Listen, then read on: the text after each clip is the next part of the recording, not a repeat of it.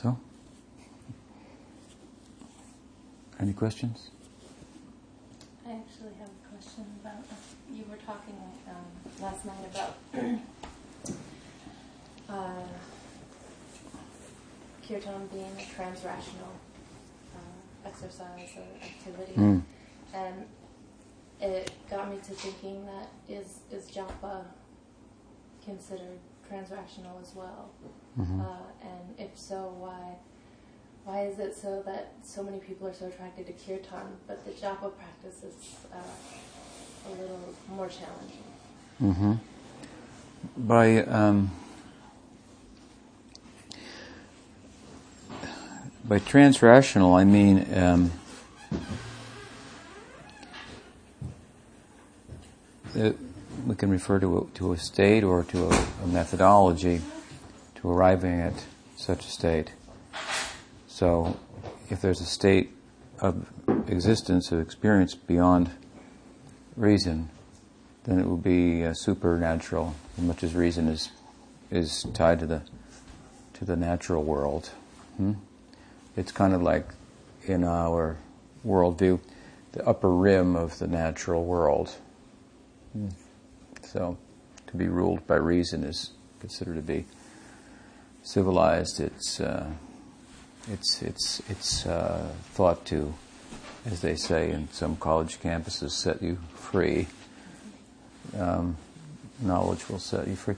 And obviously, there's some truth to that. So the higher that we go on a ladder, um, say within the material hierarchy, for example, according to the to the to the Bhagavad Gita, there's a hierarchy from matter itself, objects of senses, objects of taste, objects of sight, objects of smell, objects of touch, and so forth. From them to the senses that contact them, that come in contact with them. And um, uh, although they're both kind of really constituted of the same thing, the objects of the senses and the senses are. Uh, made of matter, so to speak. But there's, again, hierarchy within matter. So from objects of senses to senses, and from the senses that our life, in a sense, is made up of. Uh, not a very sensible one always, but um, sensible in another sense, in that it's uh, uh, our life is based on sensing. Hmm. So, um, but from another point of view, that might not be very sensible. But at any rate, it's from sense objects to senses, and then mind. Sometimes mind, uh, you know, in common English parlance, is referred to as the sixth sense. Kind of like um, where the sensations from the sense objects gathered by the senses is relayed to. So you, and then it registers in the mind, and, and then you make a determination, a good or bad, or happy or sad. I like this, I don't like that. This is one of the functions of, of the mind. And then you create a world like that. This is my good, this is my bad, this is my happy, my sad. And what's cold for you may be hot for me. What's happy for you may be sad for me. We live in our own not so sovereign domain of the mind, determinations. Hmm? And of course, these are very relative, these determinations, whether it's cold or hot or good or bad, as determined by the, by the mind and senses, um, is like determining the world's blue by wearing blue glasses or it's red by wearing red glasses. So if you could take off the glasses and see, then you would see it was multicolored. Hmm? So there must be a way of perceiving beyond the senses. And so when we talk about this, we're exercising another material faculty, so to speak, uh, intelligence. So um, we see the mind as, as, as, in a hierarchy above the above the senses, above gross matter, and above mind is intellect. Hmm. Oh, for example, mind may determine that's good. I like that. But with intelligence, faint as it is sometimes, uh, a soft voice in the background says, but it's not good for you. So that is discriminating power. We often ignore it. That's a problem. But um, if we can become ruled, is the point, or, or guided by the intellect, then uh, our life will become freer because we will become, to that extent, freer from the call of the of the wild, of the world, of the sense objects. Taste me, see me, hear me, touch me, and they're all saying it at the same time. Don't touch me, touch me, see me. And we're being dragged in in um, in five different directions for touching, tasting, smelling, seeing, hearing. Hmm? Um, and none of those are fully uh, satisfying to us. So even we do things, we, we, we, we experience a sensation, we pleasure ourselves through one of our senses, and it turns out to feel good but end up not being good for us, and we know it, as I, say, with our intelligence, but we go and do it again, and this is a, and we do it again, and that's problematic. So if we're to be ruled by our intellect, then we will be uh, relatively free from that, the predicament that that creates that, the, the, I call it like the call of the, the wild, making us a, a big beast. The problem is that, as I've said before, oftentimes the intellect becomes corrupted by the senses and their demands and the demands of the mind, and it it it it, um, it comes under their influence, and so for it's, it's used then to facilitate the call of the wild we think with our intelligence how we can get more, add more onto our life only, or how we can pleasure ourselves more. It has a more noble purpose, intellect, than simply being uh, the uh, servant of the demands of the senses. That's why um, it's thought that the human species is more complex than the other species of life because it uh, has intelligence, right? We say that, uh, that humans are reasonable animals. So is it reasonable then to live like a big animal? Because the animals don't have the same reasoning capacity and therefore they're much more burdened by the call of the senses. If it's time to eat or if it's not time to eat. They, if there's food, you know, they may run and eat and, uh, and uh, they're just driven by the you know animal side of themselves. They don't have any the, the same kind of intellect to think about analyze it, and, and uh, use the senses in, in another way, for example. Hmm? so we have intellect. We, we said to be distinguished from the other species by intellect, so we should use it then for freeing ourselves from the wild and, and rising above uh, nature so to speak. But as we talked about the other night, um, if we use intellect to rise above nature through, for example, science and, and technology, um, we may produce nothing more than an illusion of rising above nature. In other words, we may improve the quant- our life quantitatively by add-ons. We may add years on through medical technology to our life. That's a quantitative addition, right? That doesn't ensure that there's a qualitative addition or improvement to your life. Basically, science and technology are it's it's a, it's it's math run, it's logic run, and so forth it only it can only afford us a quantitative improvement in life, minimally qualitative, perhaps. Hmm? Quality is a, is a subjective thing. I mean, we're all in this room. What's it like? You, you can't measure that. You can't bring out the you know the uh, such and such scope or whatever machine and uh, and uh, and measure that we could measure everything else about it, but what it feels like, that's another thing. Hmm. So it doesn't deal with with with um, with uh, with the subjective side of life, which is, in fact, not only does it not deal with the subjective side of life, consciousness, I-ness, but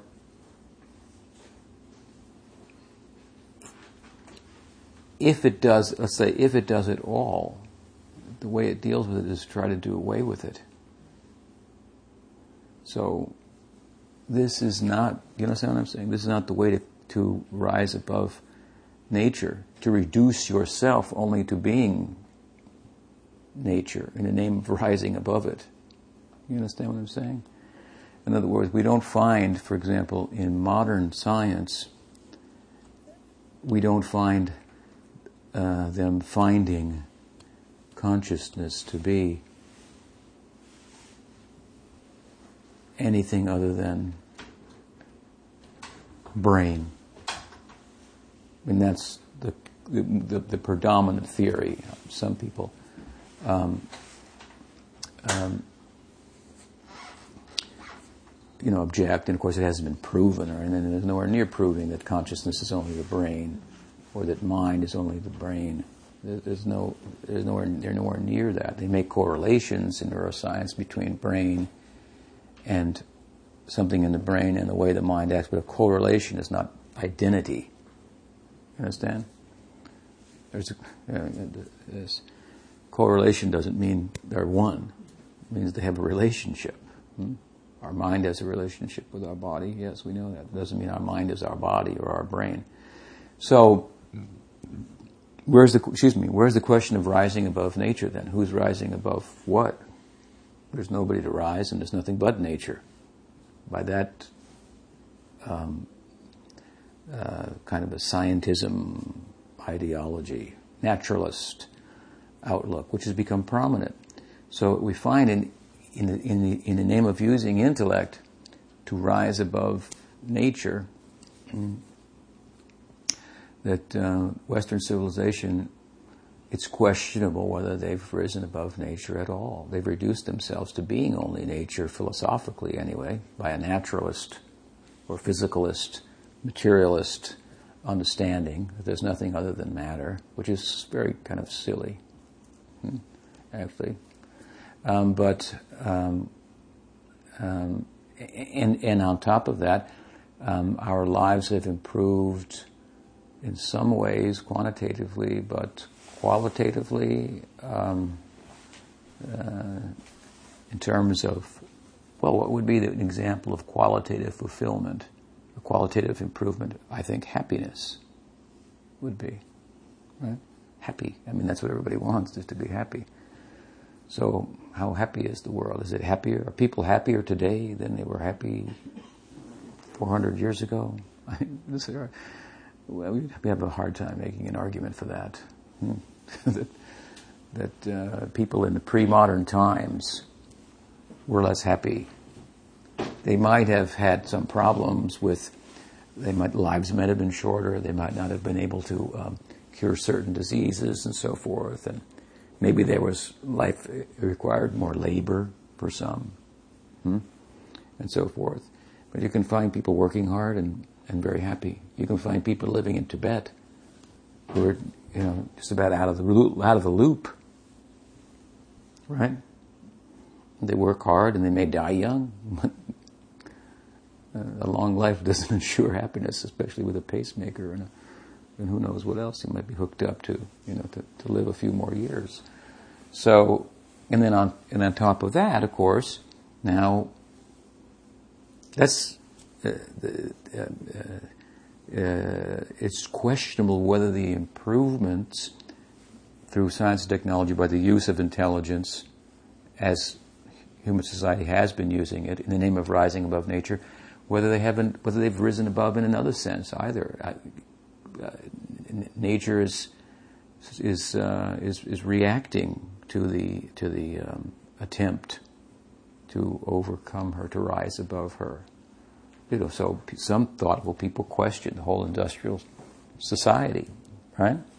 Whether the whether the, the place has become more livable or less livable, whether we're safer or whether we're, we're, we're more, you know, it's, uh, it's more dangerous.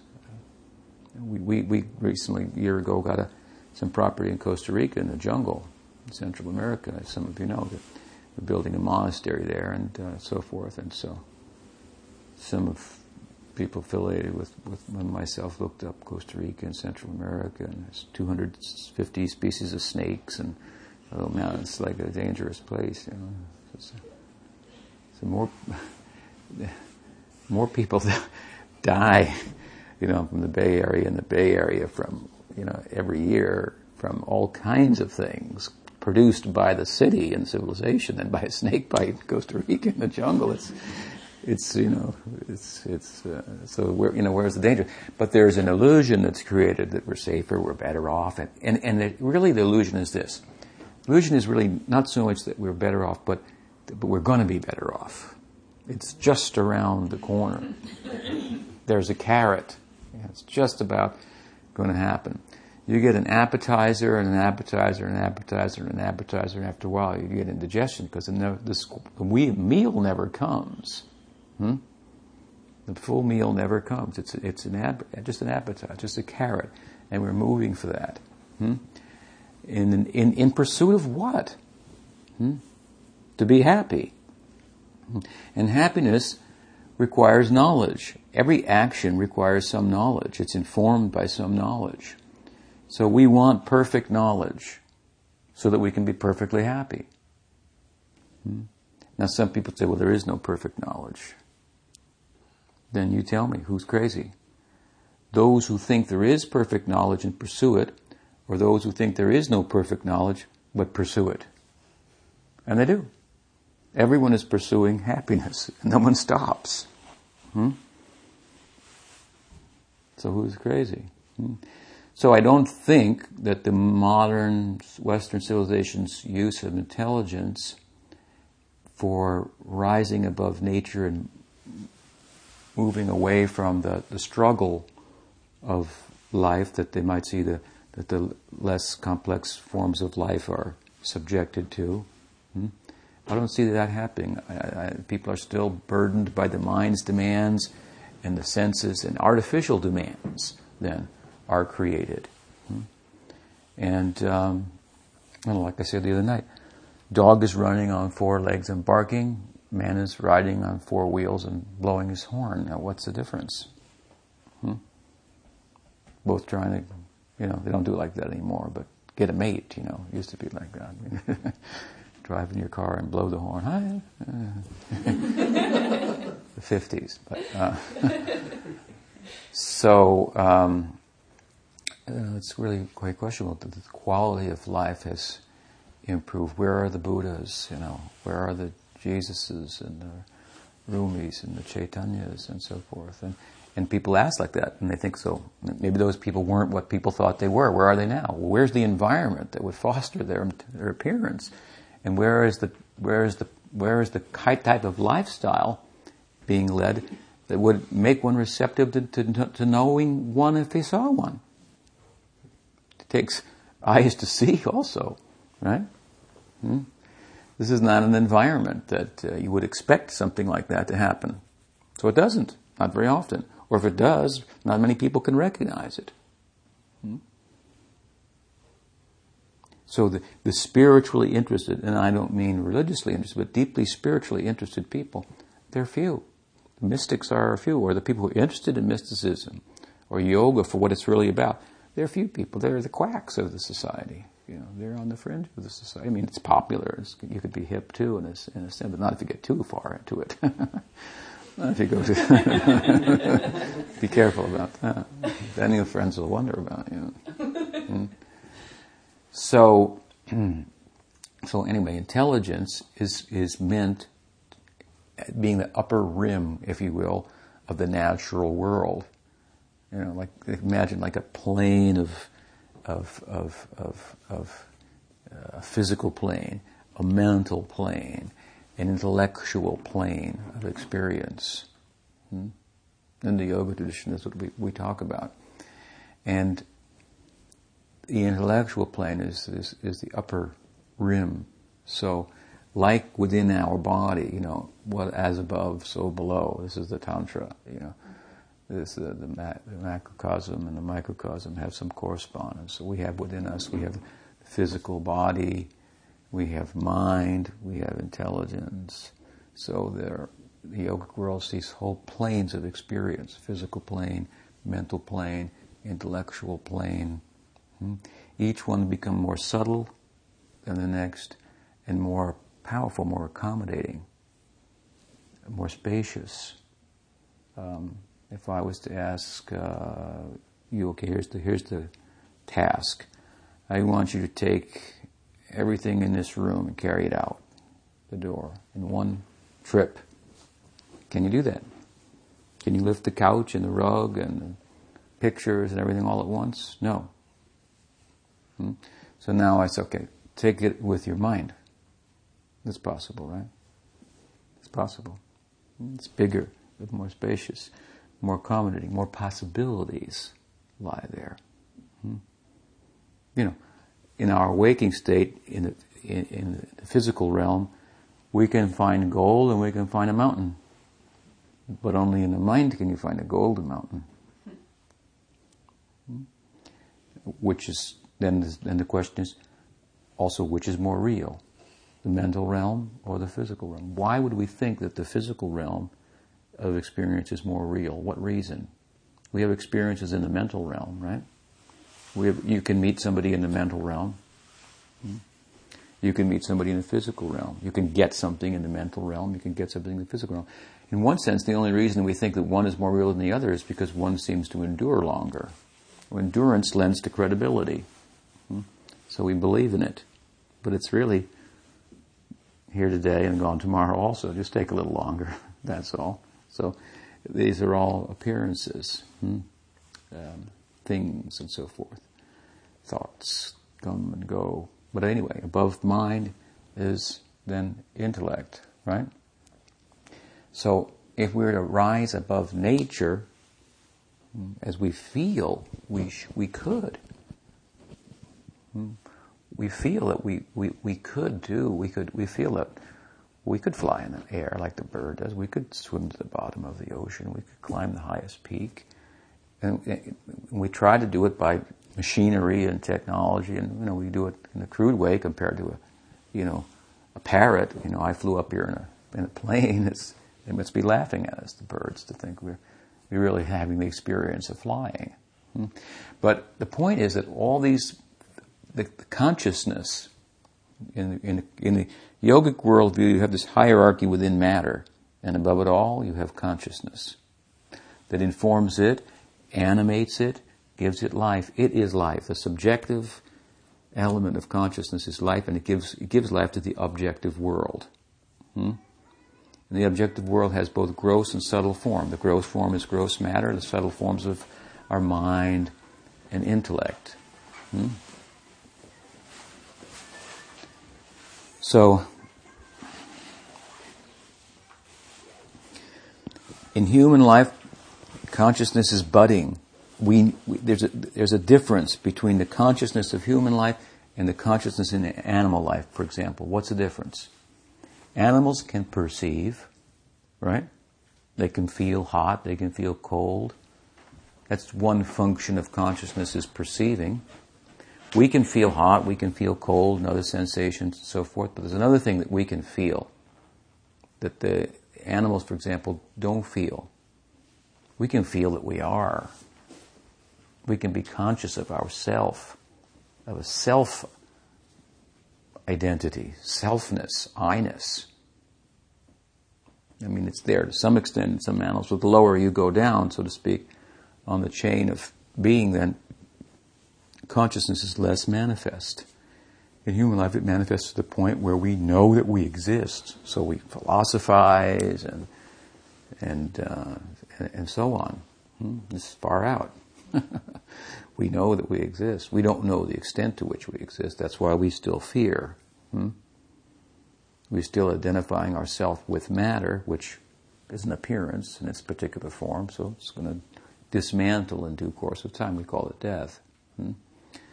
So I'm feeling myself is the point. We're feeling ourself in human life. And this consciousness has all this potential it can do anything. It's the consciousness in the bird's body that animates it and allows it to bird, to fly. It's the consciousness in the, in the, the fish's body that enables it to move and swim within the, within the, the sea. I mean, the body facilitates that. Hmm? But the point being that consciousness can exist in the water, can exist in the sky, and under the ground, above ground. It's, it's not subject really to um, the movements of nature. It's independent of that. Ontologically, it's independent. Hmm? So in human society, we, we feel we could rise above nature because we are rising above nature, comparatively. Hmm? And now there may be means to hone that, to develop that, to grow that. Now you're in a position being aware of it. You can grow the consciousness, so to speak. Now, how does, how does consciousness grow? I mean, how do you water it? How do you feed it? But something like this, when we, and this is our own experience. When you take and you conduct yourself selfishly, consciousness contracts. When you give, consciousness expands. Think about it. Hmm? If you only think about your, so you only think about yourself, you're only thinking about yourself, hmm? and then you meet um, a nice guy, okay, and so then you, you, again you get together, then you have to start thinking about him too, and you start to identify yourself also with him.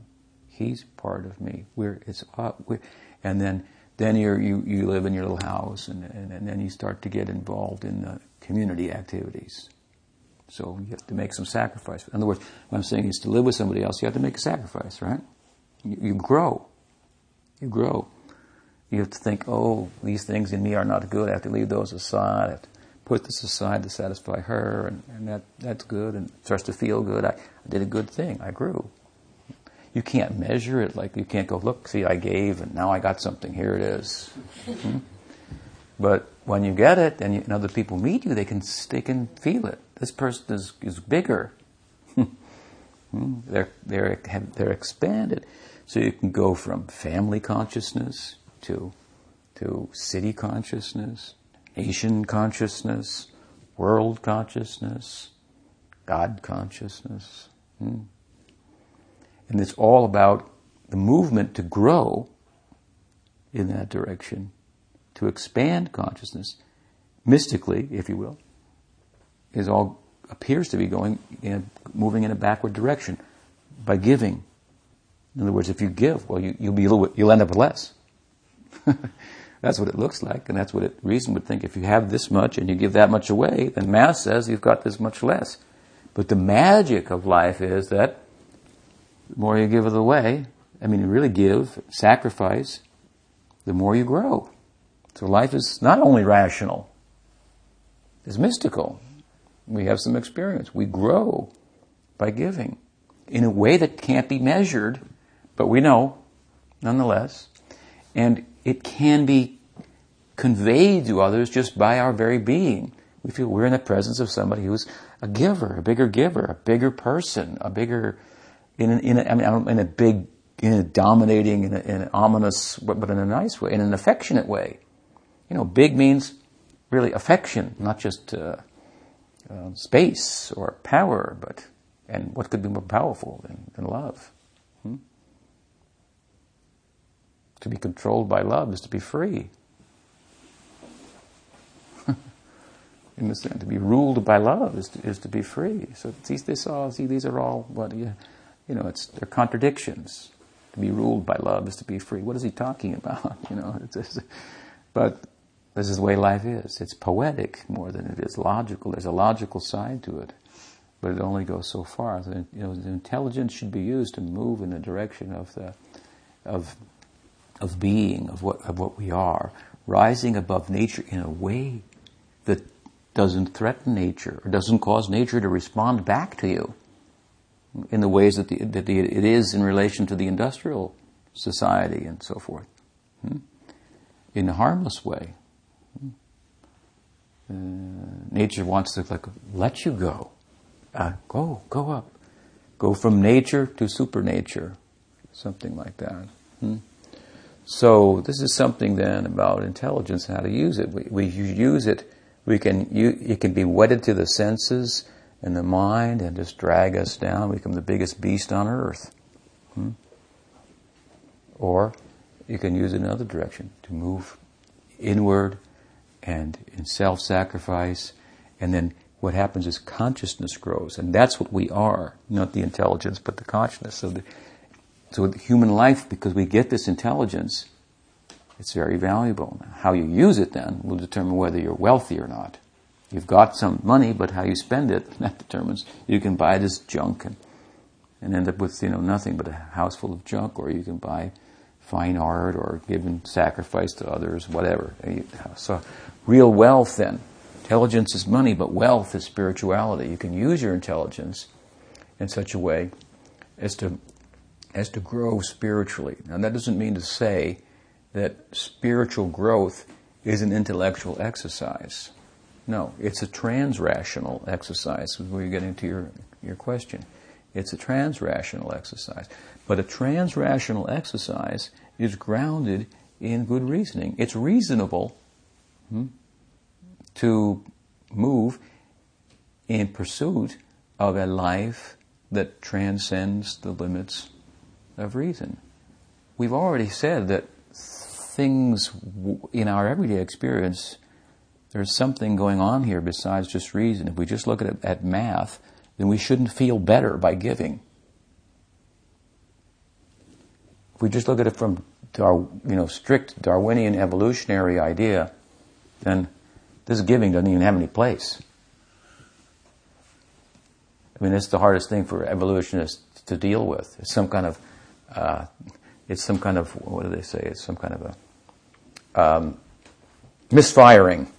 It's a misfiring that um, in a system for to to to voluntarily do something for a, for a stranger or something, to someone you don't even know. It's a misfiring. I mean, it's a pathetic explanation, absolutely pathetic for philanthropic urge, the altruistic urge. In other words, in one sense, the, from a strict Darwinian sense, the, the, the most evolved person is the meanest person. Hmm? But we don't feel like that, do we? Do you, do you feel that Adolf Hitler is more evolved than you know Mother Teresa? For example, she, she, she, right? So, so um, we we sense that the more evolved person is the kinder person, and so so so than to think, well, yeah, this, this is just a misfiring of the system, that a, a selfish oriented uh, organism to preserve itself is going to do something good for another, and there has to be some extended reason of how it's actually good. Then you get into some social Darwinism, and you've got to develop the whole thing further. And uh, but but but the, the, altruistic urge in human society is huge. It's it's not a misfiring; it's huge. Because what's really happening is consciousness is, as I say, is beginning to blossom. Hmm? And, and, and you have the chance to do something voluntarily. You are not just totally governed by the demands of your senses. And you have no choice in the matter. You can say, you know, you first. We don't find that in a herd of wild, you know, elephants. You first. You first. Well, if one guy is bigger, then they go, okay, you first. but it's not. It's not uh, uh, like we find in human society. We can we can do something voluntarily. That's huge. That means some freedom we have hmm? to do something voluntarily. Hmm? So, if we can, if we think like this, and I, you know, and this is as clear thinking as anything else. I can tell you, this is clear of thinking as any other. You know, as if you want to uh, um, contrast this with uh, the worldview that I'm critiquing. You know, like modern science uh, naturalist, physicalist worldview. Hmm? Reasoning um, of one or the other will be appealing to different people for different different reasons. But um, what I'm talking about is something that's that's intuitive. What the naturalist worldview is talking about is something that's very counterintuitive. Very counterintuitive. Intuitively, human society feels life has purpose and meaning. Hmm? A naturalist worldview, a physicalist worldview says life has no meaning. You should know that. That's what it means. That's what the bottom line is. Life has no purpose. Life has no meaning. If you argue that intuitive, because something is intuitive doesn't make it true, I agree with you. Obviously that's true. You may have an intuition that around the corner you're going to find this and then you don't. Hmm? But when you have an intuition that's universal, that's spread throughout the whole human society, from the aboriginal species and it extends all the way to the most uh, highest quarters of the civilized society, you'll find this intuitive sense that life has meaning. In the scientific community, you'll find so many scientists who feel life has meaning, in spite of what their colleagues may say or the predominant uh, outlook is. And amongst those who say life has no meaning, they are pursuing a meaningful life. Nonetheless, so something so intuitive, that's so universally intuitive, you have to give a little consideration to that. Hmm? And there's a philosophy then, as well, that that that um, that accommodates that, that answers to that, and says, yes, life does have meaning. Yes, life does have purpose. Then, which one will you, which one will you choose? Hmm. So if we use our intelligence, and both, both cases, using intelligence to rise above nature, they're sensing we could rise above. Hmm? Are they doing it, as we've talked about? Hmm? The no yoga, uh, spiritual, spiritual practice. This is, this is this giving idea. It's all based on giving. Hmm? religion is one thing, misrepresentation of, of the heart of the whole teaching and so forth, and it becomes, you know, the crudest form of taking almost in some instances, a fundamentalist form, a mean form of religion and so forth. We're not talking about that. We're talking about spirituality, ex- experiential spirituality. And we're talking about now. You can have it now. You can experience it now. Hmm? I mean, yoga is, in spiritual practice is a very systematic way for giving and for sacrificing. Hmm? And it's not just giving things, but it's, you're, you're sacrificing your, your sense of self, this e- ego, ego death. Hmm? And ego death means life. Hmm? So the self comes out bigger and bigger and uh, more, expands and so forth. So we should use uh, intelligence for this. That means to say that a transrational idea is not irrational. It picks up where reasoning leaves off, and reasoning should be used in its pursuit. And reasoning of itself will not allow you to, to, to, to go there. Because if it's, it's of a different quality, okay?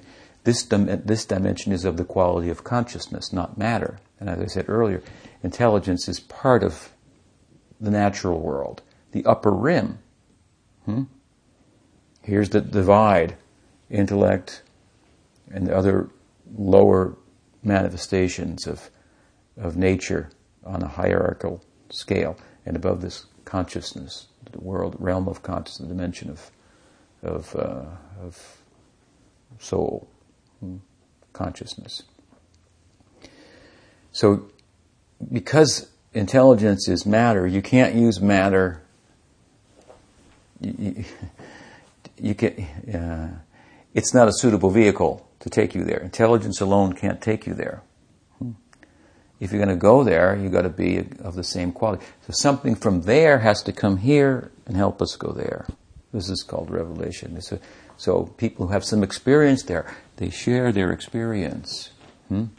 And they have, over centuries, developed a methodology for going there, where you will use your intelligence, you will use your mind, you will use your senses in connection with that dispensation from that side. Connect with the grace, so to speak. Hmm? And that becomes then a trans-rational methodology. It's not an irrational thing. They think, what are you doing? You're sitting there chanting. Crazy? Hmm? No, it's, it's not an irrational process. I mean, here we're giving home so much philosophy to support such a simple thing as practice or med- meditation and so forth, chanting with the japa as you're asking, or with or with out, out loud and and so on. So each of these is a transrational process. Hmm? Whether you chant loud or you chant softly, hmm? whether you meditate, don't say anything, or chant, this all uh, these are transrational methodologies, and that means this that what they are at their heart is an exercise of heart. Hmm? And heart, I mean you. You know, we have to talk as best we can about things that language doesn't do justice to, but you know, to, to give your heart to the practice. That's why bhakti, you see, is central to any practice. You cannot do anything without bhakti. So you might as well just do bhakti. you get everything. What will you get? if you do bhakti to get knowledge, to get gyan, Okay. But if bhakti can give gyan, then what can bhakti give by itself? What does it have? If bhakti can give gyan or knowledge, then it must be superior to gyan. Hmm? What, is, what is higher, love or knowledge? Hmm? So, at the core, in a sense, at the heart of any practice, even if your practice is a, a jnani's practice, you have to have bhakti there. You have to be some basic devotion to your practice. Otherwise, you will not be successful. That means the heart has to be exercised. This is transrational then. It's, it's reasonable to do it, but the exercise itself doesn't constitute a, a mere intellectual um, uh, uh, exercise. You're exercising yourself you're, you're unit of consciousness, you're exercising it. It's kind of a, you know, it's kind of a crying, if you will, a, a neediness, actually. We're needy. uh, so, um,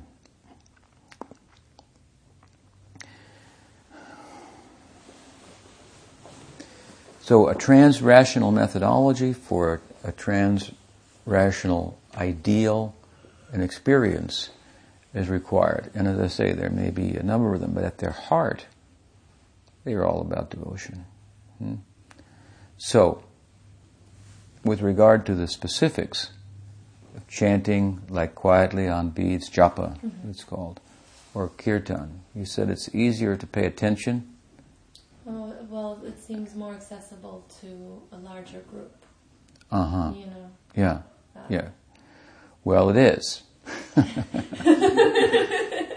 and um, and that's why, uh, from one angle of vision, um, kirtan is, is considered superior to to to uh, dhyan, to meditation, hmm? because not only you can benefit, but others will benefit at the same time. That's one way of looking at it. Another way of looking at it is that, according to the yoga world, according to Hinduism, what the yoga comes out of, right? then there are there are cycles of time, right? That time is a quantity and a quality. There's a quality to the time. So the world is moved by karma, cosmically and morally. The moral law influences the cosmos, and so they're they're like climates. Okay, we call them yugas.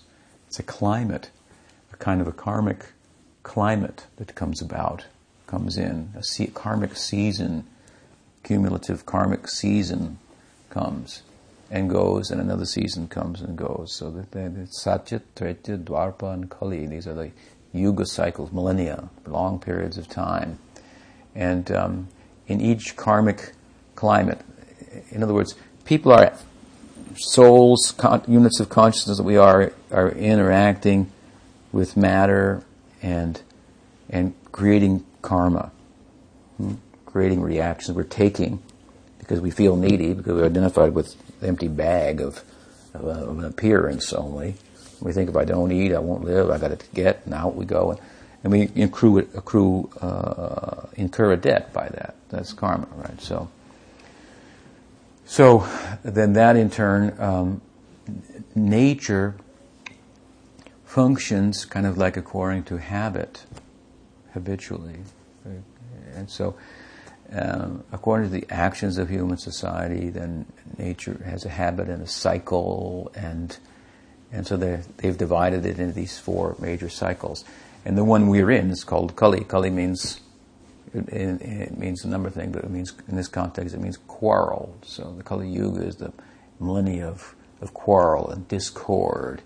And manda sumanda matayo manda bhagya upadrita. It's, it's, it's not a, one sense, an auspicious time for spirituality. It's, you know, there's a story in the, in the, in the, in the Puranas, Krishna's uh, um, friend, the warrior Arjun, um,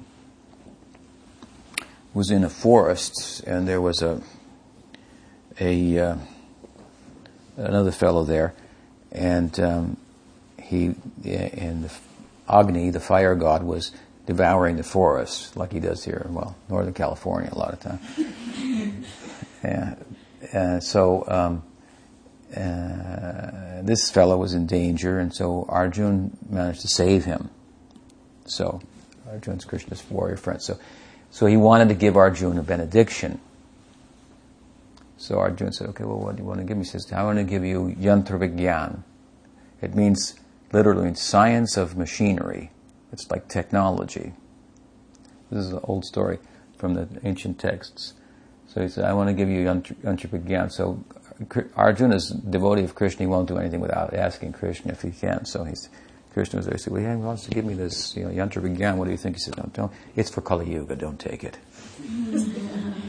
Science of machinery and technology. It's, it's a problem. and we've been talking about that to some extent too. So, I mean, there's good things that come from it too. It has its place. The problem is it's out of place. It's like. It's put on the altar, on the throne, and this is it. And, uh, if it's not, if you can't prove it empirically, we don't believe in it. If we can't see it, we don't believe it.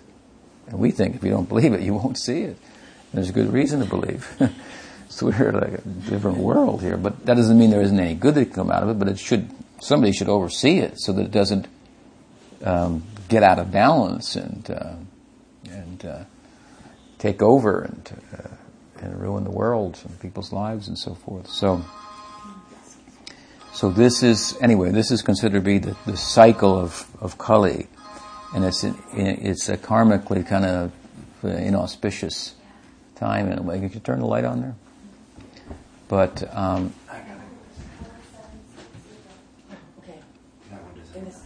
okay, so with each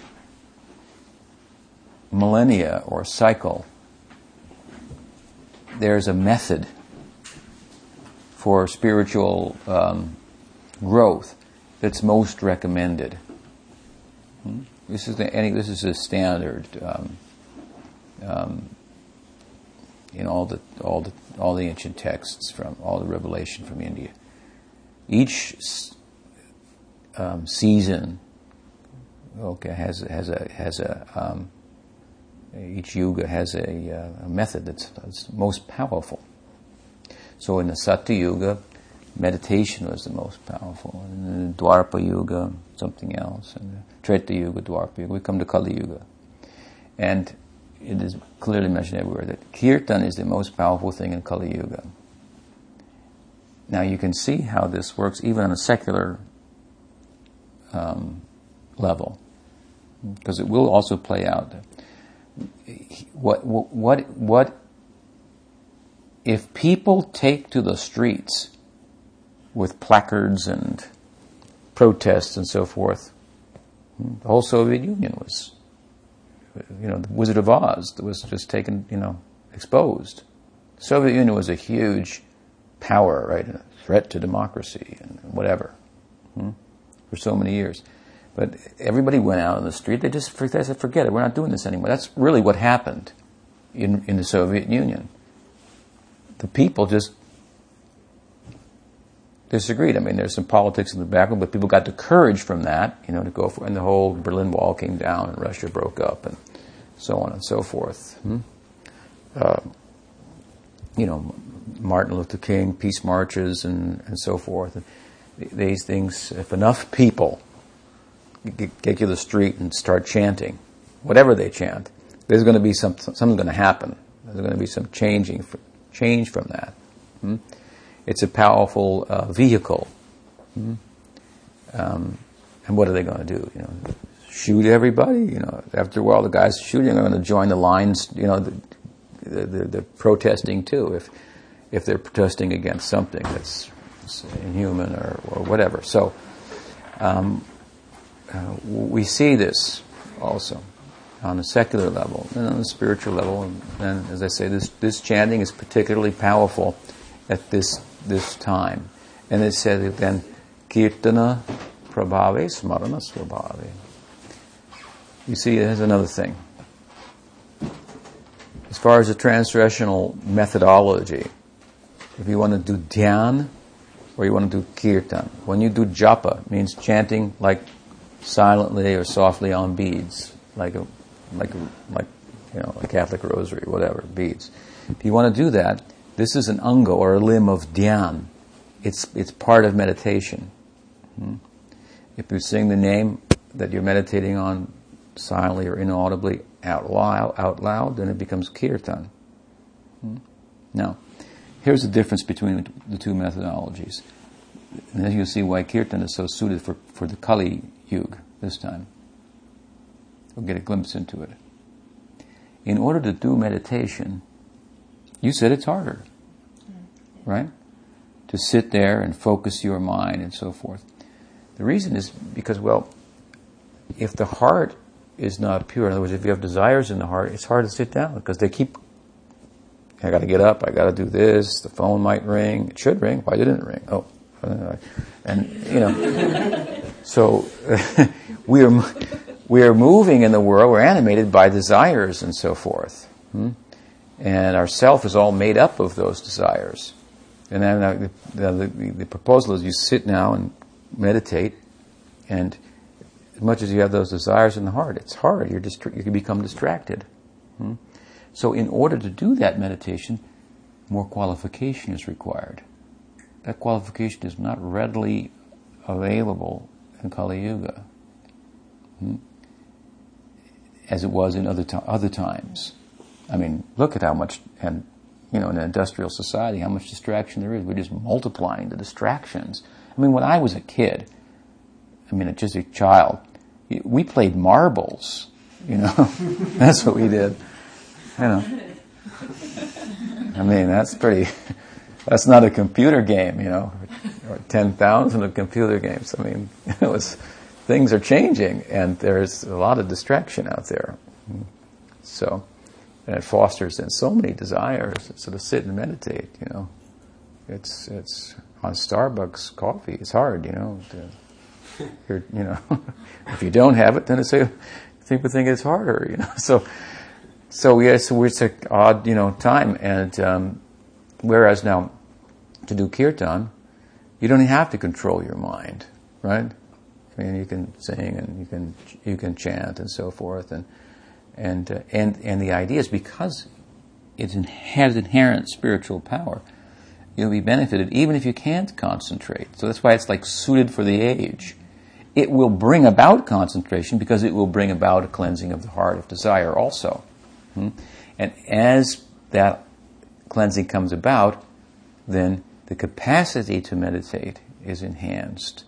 Then one can sit and do japa or meditate on mantra and so forth, and we, and we do both peacefully and, and draw something from that. So there's a difference between the two. They're both transrational, but um, one requires less qualification. And that way you can say it's relatively better. Kirtan. The same one, kirtan, also has the effect of potentially benefiting others at the same time, even if they don't know about it.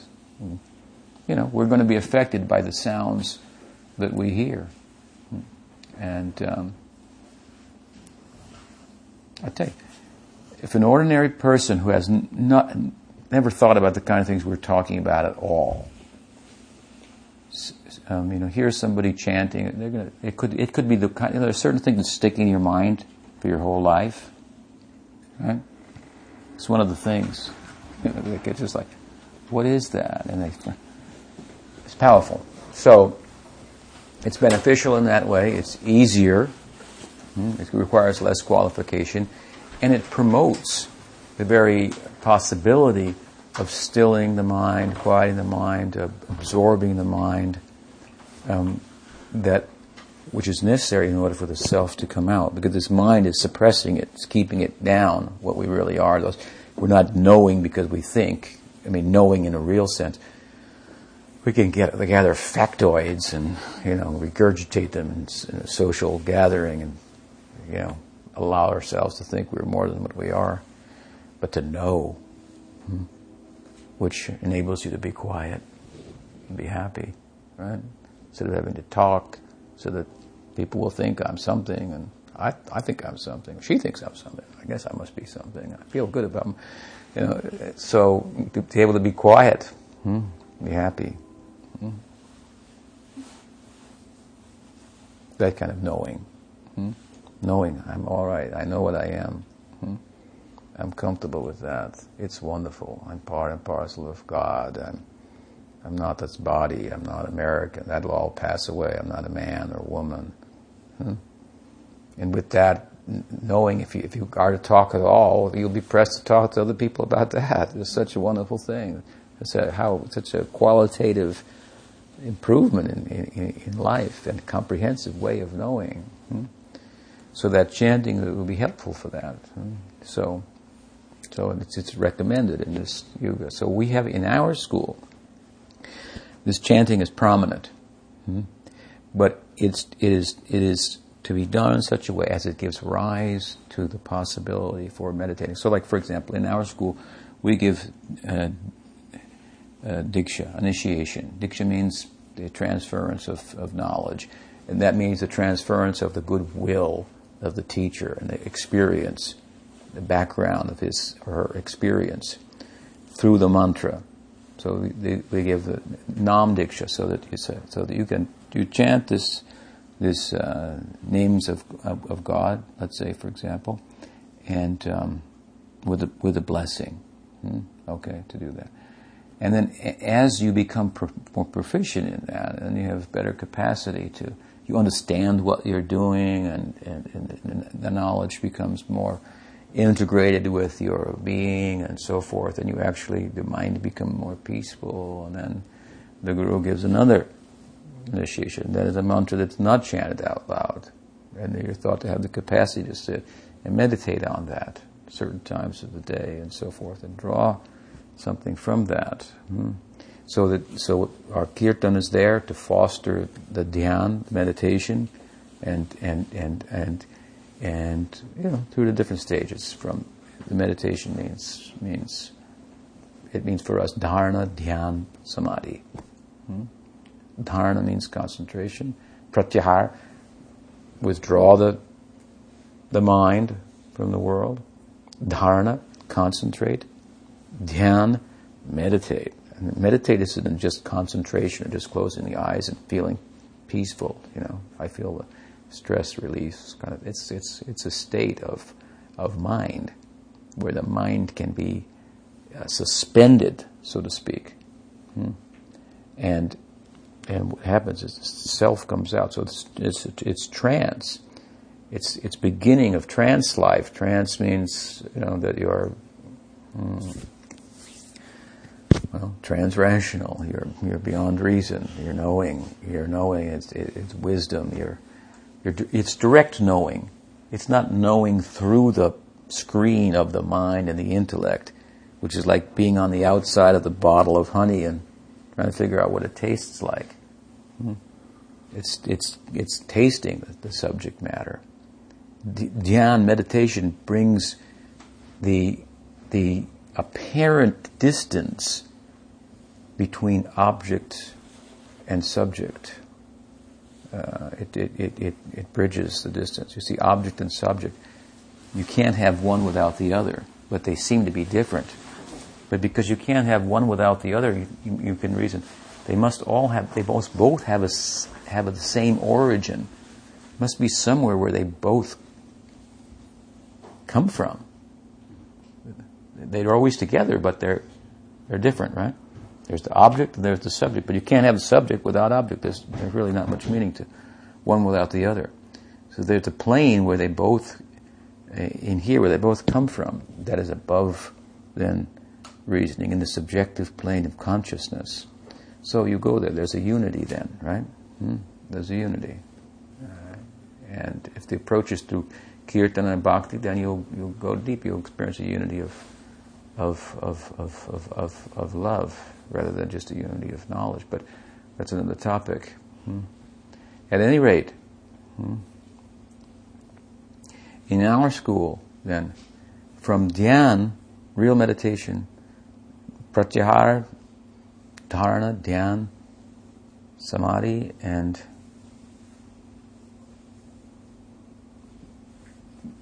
samadhi means that, in this sense, to be situated there. Hmm in that plane. And we have other terms too.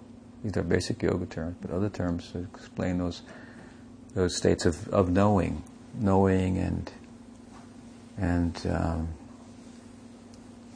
and being and and fulfillment. So here is a there's a possibility of real fulfilling life by using our reasoning power, as I'm saying, a rational faculty, rather than to be big animals, big, big beasts, and, and, and threaten our own uh, existence. So we get to a point where they start to think, well, we better, you know, just look at it from a totally, strictly biological, say, Darwinian point of view. We could figure some of these people are not as contributing as much as others, and um, some of them are handicapped.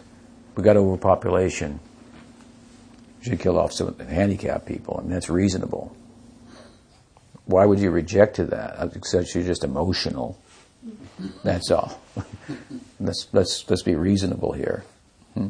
So some we could kill off hundreds of thousands of them. You know, the whole the whole of the what's with this? You know, PC. You know, the other ability or what do they call?